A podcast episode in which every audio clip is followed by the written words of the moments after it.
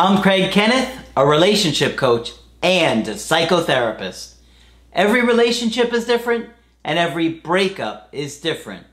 Work with me and you'll get professional help on your situation. And if you're in no contact, focused on personal growth, my creative healing course is filled with hours of exclusive content. Available now at AskCraig.net.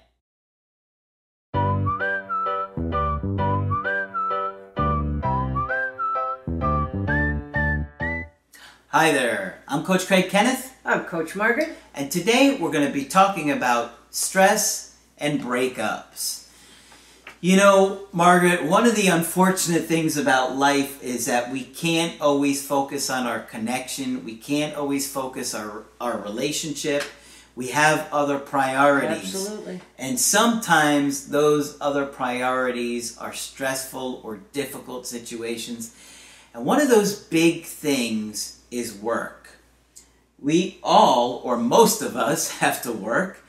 And a lot of times, work means putting pressure on us, um, doing things we don't want to do, being in uncomfortable situations, Having too many demands on us. Yeah, and feeling getting pulled in a lot of different directions. Maybe we have to work long hours or uh, stay in a situation where Right. people don't treat us well.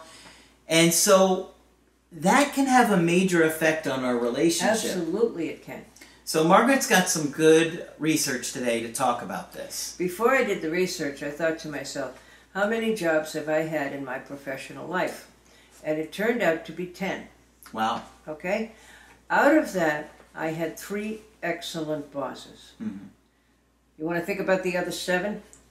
Okay? And if you have a good boss, life is usually okay. Mhm. If you have a not good boss, whatever the reason is, life can be very, very difficult. And that's a fact of life. Yep. Okay? Yep. Anyway, um, recently I've heard any number of times that so and so was under so much pressure at work that he or she really couldn't focus on the relationship. Yep. And one of the things we have to say to that is just what your little daughter says. What does she say? No. No. And No. No. no. We need to think of that. We learn to say no for a good reason. Mhm. Uh, of course, we're all going to do the best we can at a job. Of course, we all want to excel. But if it gets destructive to us, you really have to stand back and look at it. Mhm. Okay? Um, and think about it. These days, there's so much communication. Your boss can call you anytime. Back in the old days, that wasn't so easy. But now we have cell phones and emails and Yeah. texts and so forth. And it's easy to be hounded 24 7. Yeah. Right? Um, and we need to establish some boundaries to protect ourselves. Some of the end, the end result, if we're too stressed, if we're too upset, um, if we're too aggravated, if we're beating ourselves up for not excelling, that's going to lead to burnout. Sure. Uh, burnout is a terrible thing. Yep.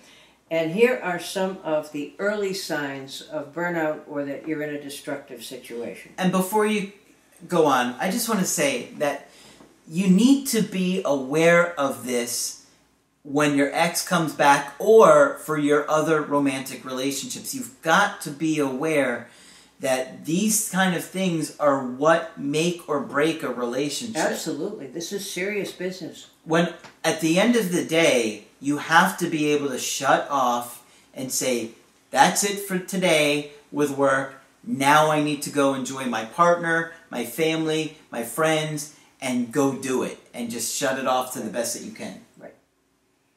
Exactly. We have to learn how to cope with it. But anyway, some of the early signs anxiety, irritability, difficulty concentrating, frequent headaches, stomach aches, and insomnia. Mm-hmm. How many people can relate to that? Just about everybody, I bet. Yep. Okay? Um, Especially if you're working with family members Oh, at noodles, noodles, noodles. noodles, noodles, noodles, yeah, or any noodle factory that comes along. Mhm. Um, when stress is severe, the body reacts. The brain signals the nervous system to release stress hormones. Adrenaline and cortisol are probably the best known.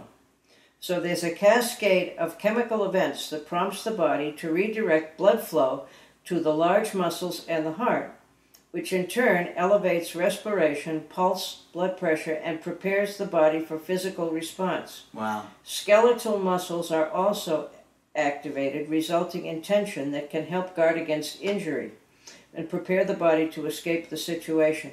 So we get primitively prepared for fight or flight. Okay? Wow. Now it's kind of, you know, imaginary and metaphorical, but we still have the body reaction that prepares us for a battle. And I looked desperately to find something I had once heard um, done by an old comedian, and she talks about getting to the grocery store and having your buttocks tense so you can throw your spear at the lady in front of you who hit you with her basket. You know, because we get the same biological response. Um, so it's no joke. I mean, it messes with your hormones. Oh yeah. Um, and if you have a, a certainly an adrenaline discharge, but even a cortisol, cortisol discharge, um, it takes a while to come down from that, to calm down from that. And those are not chemicals that you want. Yeah. Um, and then people say, well, don't take it so seriously, don't take it to heart, don't take it personally. Who can do that, right? Um, this is the famous fight or flight response that our ancestors relied on to, to flee from predators or to stand their ground to defend their territory. It's a robust system that was well designed to cope with challenges of survival in a harsh ancient environment, but now can seem excessive when triggered by bad traffic, a fight with a family member, or a problem at work. Um, the response is hardwired and it's difficult to disengage from it. But if it's triggered too much and too often, it can become a real problem. In the short term, these physiological changes are intended to increase one's chances of survival. But unfortunately, these involuntary unconscious systems are not well designed to deal with chronic long term stressors, particularly those of an emotional nature. Wow. Yeah. All this can have an impact on our physiology, starting with high blood pressure, and there's a whole list of physical ailments you can get from being too stressed for too long. Think about guys in war, you know? Think about think about being in Vietnam back there or Iraq or uh, just awful. Yeah. Managing stress. Now that you have recognized it and named it, and remember, the first thing to do with anything is first name it, recognize it, and name it. Give it a name. Yep. Um, you can call it stress, you can call it any naughty word you like, but name it. So you have a word to refer to it by.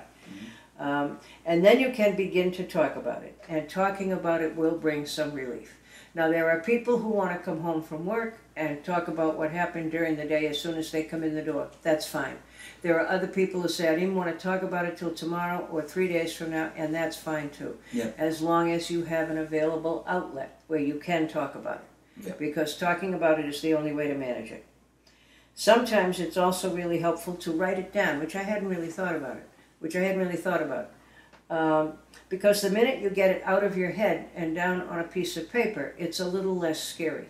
And you can begin to look at it and figure out how you're going to handle it. And once you put your thoughts and feelings together and make a list of what you're going to do, you're going to feel at least a little bit better. Because what happens when we're really stressed out like that is we feel helpless. And there's no worse way to feel. All right? I think it's important to handle your stress on the car ride home, if As best you can. Yeah. Right. Listen to music. Listen to a talk show you really like. Yeah. Listen to us. You should hear how often I hear that. Yes, listen yeah. to us. Yeah, we'll cheer you right up. My bad jokes will straighten your day right out. Mine might make them worse, but Yeah. All right. Um, but you have to do whatever you can to take care of yourself. yeah, Um, and of course, many people, because we all have that critical inner voice, is going to say it's your fault. Okay? If you were performing better, none of this would be happening to you. And it may be that your boss is absolutely bonkers. And we've known a couple of those, haven't we? we were at one together. We did, yes, we had one together. Yes. Um, thoughts, thoughts, for example, might read like, "My boss thinks I can do the work of four people." Mhm. Okay, and if there've been layoffs in the company, they certainly want you to do the work of four people. Um, I feel angry about being overloaded. Okay, so get your thoughts out there and make a sentence. I plan to talk with him or her about how overburdened I'm feeling. Some people can do that, some people get really anxious, but if you can, it's very well worth it. Mm-hmm. And I can remember a boss I would have who kept saying, Oh, I keep forgetting that I gave you more cases than anybody else. Well, you better damn well remember the next time, lady. Um, and I said, I, I wrote down here, yeah, I had 10 bosses. Three of them were wonderful. And it's a joy to work for a good boss, right? You enjoy your job, you enjoy what goes on. Um, it's important to remember that stress is normal and it's part of working. Now, you know, sometimes we're all in a situation where we can't quit because we need the money, but we can always make a short term plan to cope and a long term plan to look for another job. That's right. Okay? It's just And not the worth it. minute you even start to look for another job, you feel better. And I can remember working in a circumstance one time where the pressure was just awful. We all had way too many cases and difficult cases at that. And the boss kept expecting more and more and more. So what we would do is we would leave copies of our resume and the want ads in the copy machine. Mm-hmm. And we found out after a while it worked. He'd get hysterical, and at the next staff meeting there'd be a cake. So you can be driven to acting out a little. Yeah. Um, but you know it's important, and that's one of the reasons why we need a partner. You know, why do you have a partner? So I can come home and and vent if I need to, and and get some support with how obnoxious this whole situation really is. it's No. helpful to keep things in perspective. It really though. is. But but you know, in the sense of like, you have to enjoy life, and we all have responsibilities and things that we have to do. But if it's really bringing you down and ruining your Oh yeah, mental not worth it. health Yep. or ruining your relationship, it is it really worth it? Is it? And I think many people that have gotten broken up with are thinking, I wish I hadn't have po- right. made my job a priority.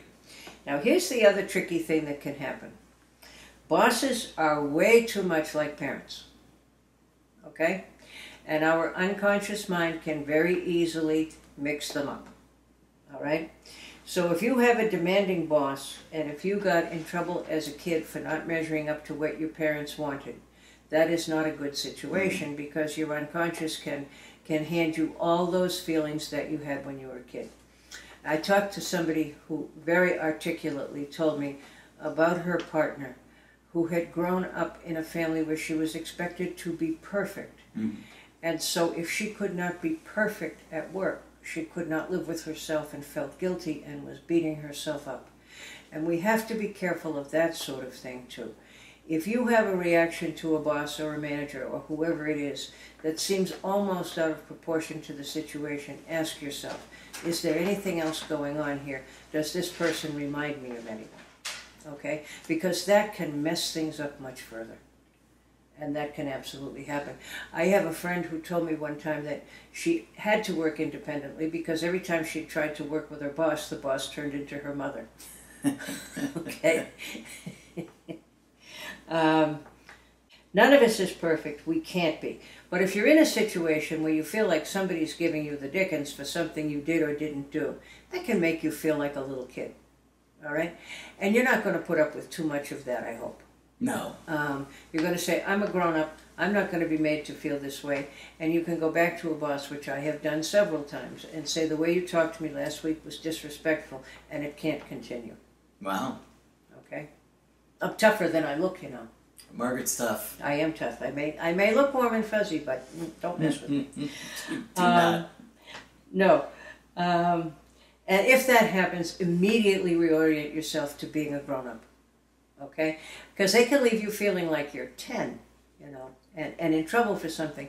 And I've also worked with people who were always terrified of getting in trouble for something.